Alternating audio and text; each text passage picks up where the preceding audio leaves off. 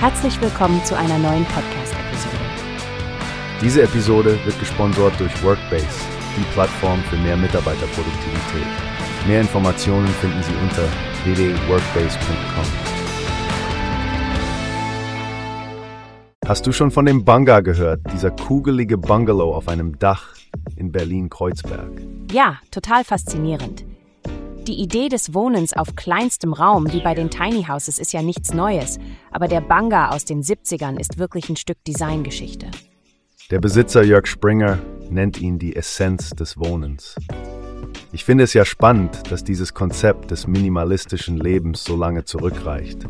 Vom griechischen Philosophen Diogenes bis zum Schriftsteller Henry David Thoreau. Hm.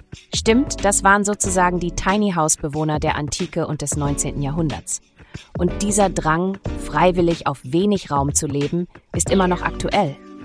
Aber was mich besonders interessiert, wie die Architekten damals versuchten, mit Kunststoff neue Wohnformen zu schaffen. Ja, wie zum Beispiel der Bungalow Bulle Sixcock von dem Franzosen Maneval oder der Futuro, der wie ein UFO aussieht.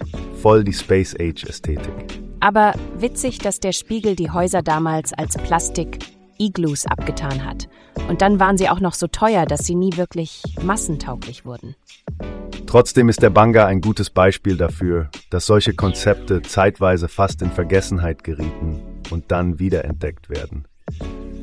Ich meine, Springer hat sogar Kissen mit Banga-Silhouetten darauf und schreibt Gedichte über seine Wohnkapsel.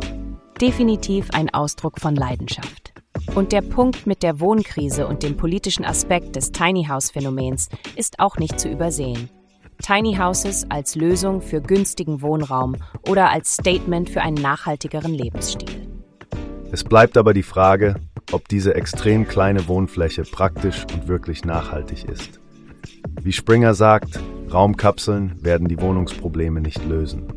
Aber sein Konzept eines modularen Bausatzhauses klingt vielversprechend. Hm, auf jeden Fall. Die Idee eines recycelbaren Tiny Houses aus alten Rotorblättern von Windkraftanlagen ist auch ziemlich innovativ. Was meinst du, Frank? Wäre das Leben in einem Banga was für dich? Ich muss zugeben, für eine Nacht würde ich das definitiv mal ausprobieren.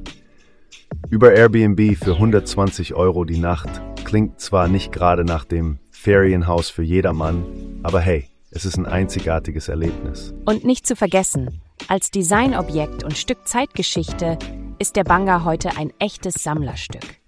Aber 100.000 Euro sind keine Kleinigkeit. Absolut.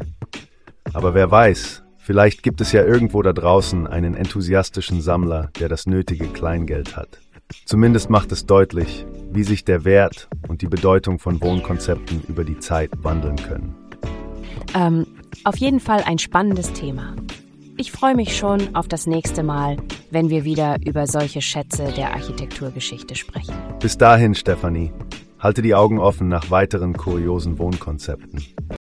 Wie hast du gehört? Es gibt eine Plattform, die wir probieren sollen.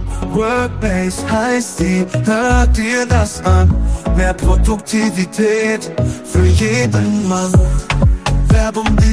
Podcast wird gesponsert von Workbase. Mehr Mitarbeiterproduktivität, hört euch das an. Auf www.workbase.com findest